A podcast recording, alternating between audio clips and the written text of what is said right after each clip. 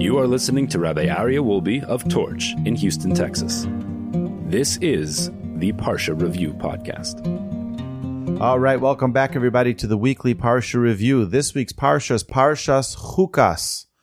Chukas is the sixth portion in the book of Numbers, in the book of Bamidbar, and the 39th portion since the beginning of the Torah. We have 87 verses, 1,245 words, and 4,670 letters. There are only three mitzvahs in this week's parsha, three performative mitzvahs, and zero prohibitions. So the parsha begins with Hashem teaching Moshe and Aaron of the laws of Para Aduma, the red heifer, the red cow, that would help the ritually impure become pure again and be allowed to enter the Mishkan. So a completely red cow, not even two hairs of any other color, as they would disqualify it.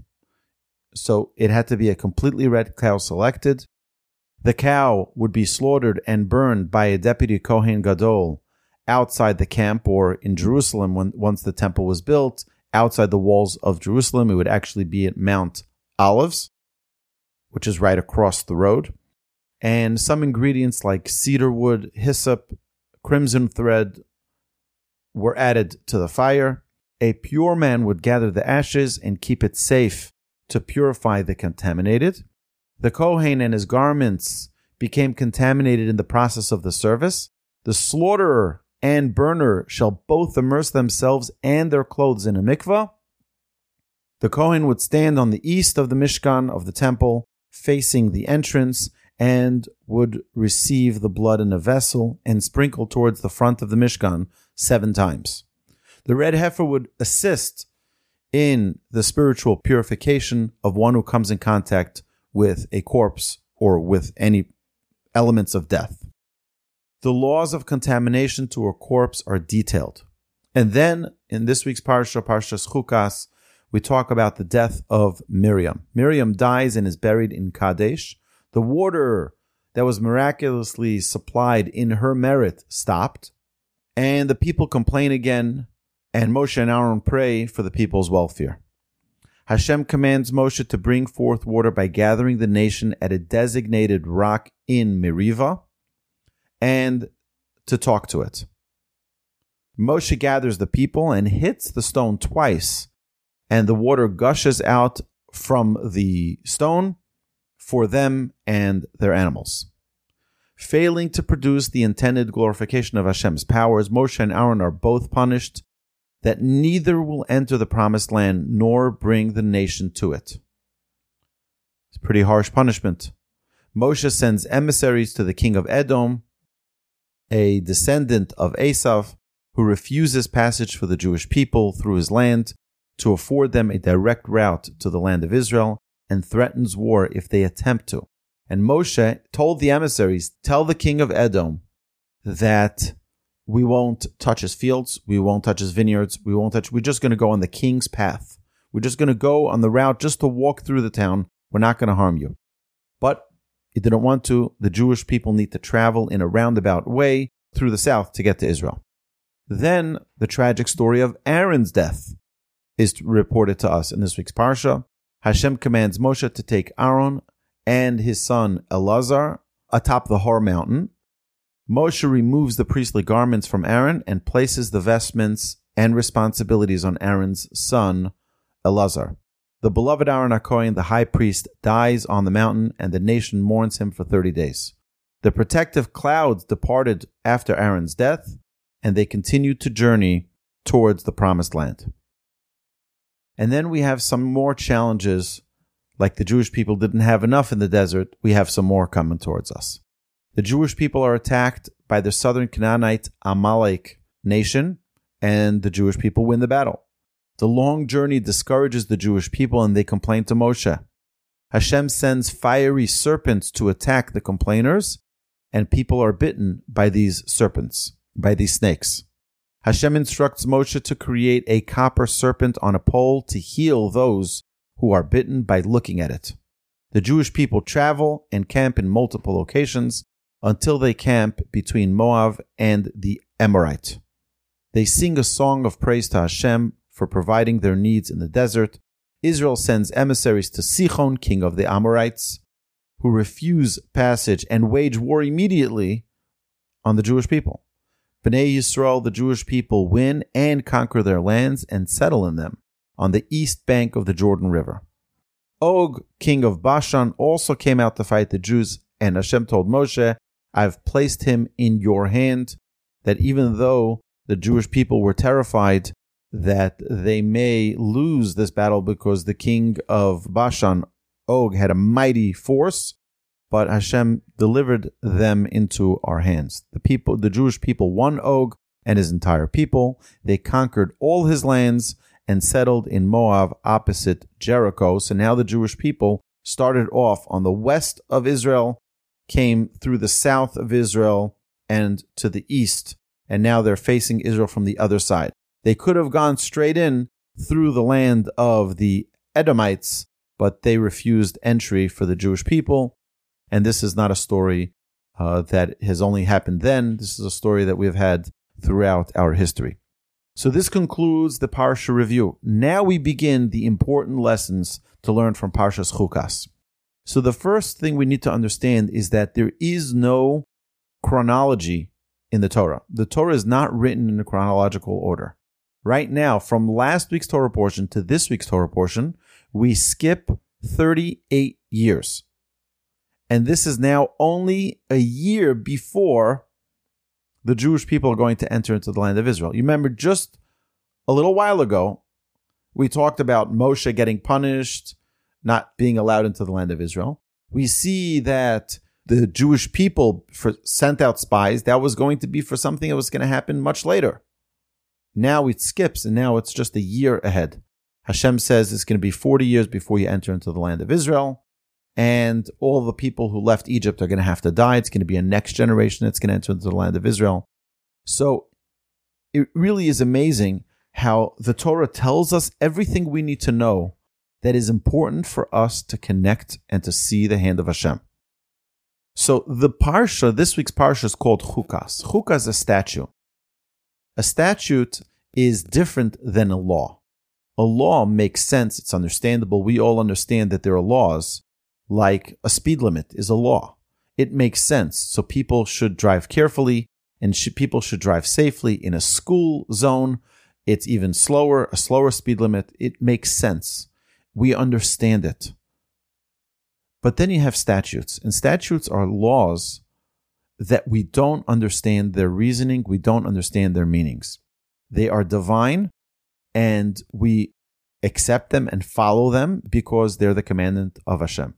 Now, it's very, very interesting that King Solomon, one of the things that he really, really, really was concerned about was that he did not know and did not understand the laws of the red heifer.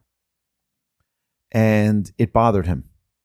He felt that not knowing the laws of the red heifer made him an incomplete person not knowing the laws of the red heifer, he felt like he says talking about wisdom, that he felt like wisdom was too way beyond him. We're talking about the wisest of all men, just didn't know this one mitzvah and understand it.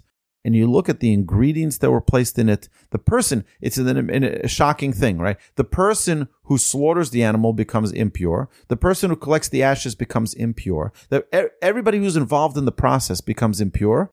But when they sprinkle this potion on an impure person, it makes them pure. It's it, it seems to be backwards. We don't understand how this works. And it's meant to be like that. So what is the purpose? And we've talked many, many times in all of our podcasts, the Jewish Inspiration podcast. We talked about this in the Living Jewishly podcast. We talk about this in our weekly Parsha podcast. We talk about it in our Unboxing Judaism podcast and the thinking Talmudist that every single thing Hashem does, he does for a reason. There's nothing that Hashem does for no reason. So what's the reason that Hashem creates a law, a statute, to which there's no understanding? What's the purpose of having it if we're not going to even understand what it's there for? So our sages explain to us that we, you know, our children, for example, if we take our children, our children don't need to understand our rules They don't need to understand it. Perhaps when they're older, they'll understand it. But there are some times that parents need to teach their children. The answer is no, because I'm your parent and that's what I said. You don't need to have a reason. Parents don't need to have a reason. Children need to understand that part of education is that children learn to listen to their parents, even if they don't understand. And here we see an example where Hashem is teaching the Jewish people that you need to follow my ordinances, you need to follow my Torah, even if you don't understand it. And it's a very, very valuable lesson for us to, to, to be willing to accept that that we don't understand. It doesn't have to make sense to us. It doesn't have to fit into our understanding of the world. Okay. So many commentaries refer to the red heifer as the red cow, not the red heifer, the red cow. Why? Why specifically that language? Because our sages tell us that the red cow was an atonement for the golden calf that the Jewish people made a massive mistake with. And our sages, the commentaries use the terminology of a mother cleans up the mess of their child, where you bring the cow to clean up the mess of the calf. The golden calf made a mess with the Jewish people, and the Jewish people sinned and were punished for it. And now comes the the red heifer, the red cow that cleans up the mess for its child. And I think that that's an important thing for us to understand that each one of us in our life have different things that we experience. And sometimes we have regrets, and sometimes we have challenges that we're like, why did Hashem need to put me through that challenge? And perhaps it's only to give us the opportunity that when we clean up that mess, we become so much closer to the Almighty. We become so much closer to Hashem. And anybody who's been in a relationship more than 20 minutes knows that you'll make a mistake, particularly in a marriage. You'll make a mistake. And what happens when you properly own up to that mistake and you apologize? The relationship becomes so much more valuable. The relationship becomes so much more closer between spouses and between friends. It is important for us to remember that the objective of life is to get close to God. The Almighty wants to have a relationship with us.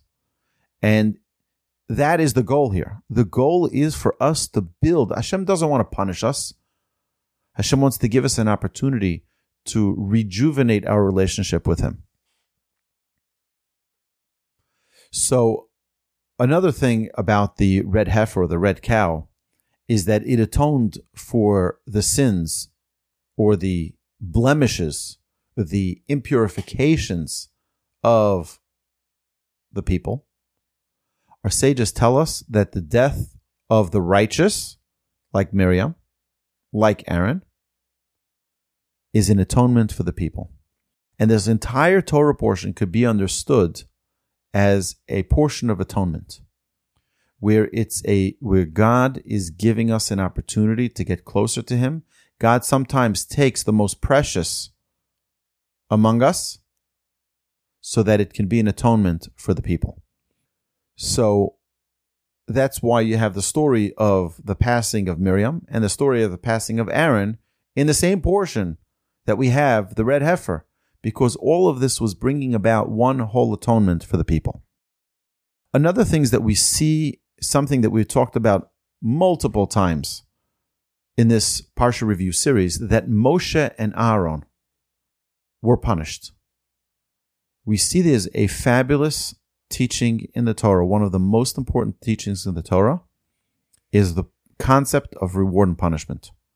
The Jewish people are always held accountable with when you do things right, you're rewarded. When you do things wrong, you're punished. And we see this throughout the Torah. The entire Torah has a theme of the people who did good got good. The people who didn't do good got not so good. And it's a, an important lesson for us to understand that Hashem focuses the entire Torah on those who did the good things. Yeah, a little bit at the end of the portion, he'll tell us about the dynasty or the descendants of Yishmael. At the end of the portion, he'll tell us a little bit about the descendants of Esav, but you don't see a focus on them. You see a focus on Joseph. You see a focus on Jacob. You see a focus on Moses. Those are the righteous people. You see a focus on Abraham, Isaac, and Jacob, and the tribes. Hashem doesn't focus on those who are not righteous because Hashem wants us to take an example of their good deeds. Now, it's interesting that we learn something very, very important about complaining. Complaining is something Hashem does not like. We see that every time the Jewish people complained, they got punished. But in this week's parsha, we see something unique. The Jewish people stopped complaining after they got punished. They got punished. They, get, they again they complained wherever wherever it was that they complained, it brought a plague upon the people. This, by the way, is a very practical lesson to each and every one of us. Complaining is not one of the things Hashem likes. Complaining means you're not living in a reality where you understand that everything is from Hashem. And if a person lives with the reality that everything that happens is from Hashem, they live a much richer life. They live a much happier life. They live a much more uplifting life, a much more fulfilling life. And this is the important thing that the Torah keeps on reminding us every time there's a story of complainers. So, what is the Jewish people? What do they learn from this? They start singing to Hashem. And in this week's parsha, towards the end of the parsha, the Jewish people sing a song to, the, to Hashem after the victories that they had in battle. Miraculous victories. They didn't have a whole, a whole army. They didn't have trained military uh, personnel. But Hashem made these miracles for us so that we can be victorious over our enemies. And every single battle the Jewish people have ever faced, has been a miracle.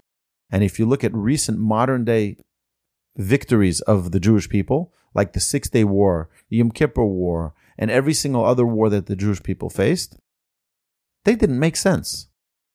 You think it made sense that the Jewish people beat the mighty nation of Og and Bashan? I don't think so. It didn't make sense either. But we don't win because we have training. We don't win because we have the military force. We win because we have Hashem. And Hashem delivers our enemies in our hands. But that's if we're worthy. If God forbid we're not worthy, we know what happens. But you know what makes us worthy? When we sing Hashem's praises. You know what? You have challenges. Hashem, I love you and thank you. We don't complain. We acknowledge the goodness that Hashem gives us, even if it seems to us as a challenge and we just thank Hashem for it. Now, it's noted, if you look carefully in this week's Parsha, that you have the passing of Miriam, and the people were sad, and the people complained that the water ended. The people noticed. When Aaron died, the high priest, the people mourned for 30 days. And this was something different. This was something unique. They mourned for 30 days. Our sages tell us that Aaron was a very unique personality. Aaron was a peacemaker. Aaron brought people together. You know, a husband and wife who were having a quarrel, who were having a fight, what would they do? They would go to Aaron. And Aaron would sit with them and talk to them. And he would resolve their issues with them and make peace in people's homes. And people were happy and in love again. And when two business partners were in a fight, they'd go to Aaron, and Aaron would resolve it and bring make peace. And when just two people, two strangers, would have a fight, Aaron would go, or sages tell us that Aaron would go to one party, and he would say to them, "You know, so and so. Don't tell him I told you this, but last night he told me that he regrets what he did, and he feels so terrible." He wishes you would forgive me. He says, Really? He said that? He, he took responsibility? He owned up to it? He said he did, but he's very embarrassed, so he doesn't want to bring it up to you. He hopes he could be your friend one day. And then he'd go to the other guy and he'd say, You know what the other guy told me? The other guy told me that he regrets what he did and he feels so terrible and he's owning up to his, to his mistakes. And he feels responsible. And then they become friends. And what would happen? What would happen? 10 years later, they'd find out that Aaron really tricked them.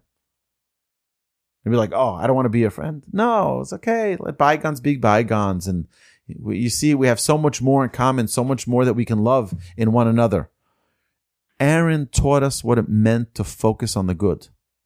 Aaron taught us what it meant to bring peace. It says about Aaron in the Mishnah and Ethics of Our Fathers in Pirkei Avos, Aaron loved peace and he pursued peace. Ohev Shalom, Verodav Shalom. I'm sure that every single person online right now and listening to this presentation later on podcast will agree with me that we all love peace. Of course, everyone loves peace. No one loves to fight. No one loves to have war. So why do people fight? And what's unique about Aaron? People fight because they, they get caught up in themselves. But do you know what unique what was unique about Aaron? He didn't just say, "Oh, I love peace." He actually went ahead and pursued it. He pursued peace. He looked for opportunities. He didn't say, "Look, it's not my it's not my war, it's not my fight. I'm out. Just staying out of it. Leave me alone." No, no, no, no, no. He stuck his nose into the business that wasn't his in order to pursue peace. He saw two people in synagogue that weren't sitting next to each other and they were, you know, exchanging nasty words because they didn't like each other, because their business deal didn't work out as expected, or whatever it may be. Aaron would walk over to them and try to make peace. No, it's not your business, Aaron. No, no, no. On the contrary, when you love peace so much, it's a whole new level. It's not just being a person of peace that we all are. It's being someone like Aaron who pursues peace, who runs after peace, who looks for the opportunity to make peace among people. So, my dear friends, there's a lot to learn in this week's Parsha. And just like we say almost every single week, I encourage you, please open up a Chumash, a, the beautiful ArtScroll Stone Edition Chumash is magnificent. You have the English translation, you have the, all the questions that you will have when you read it will show up here in the commentaries. It is incredible. You can't read the Hebrew, it's fine. You can't read the Aramaic translation, it's fine. Read the English translation. It's the greatest book you will ever read. It's the greatest manual for living you will ever find. Have a magnificent Shabbos.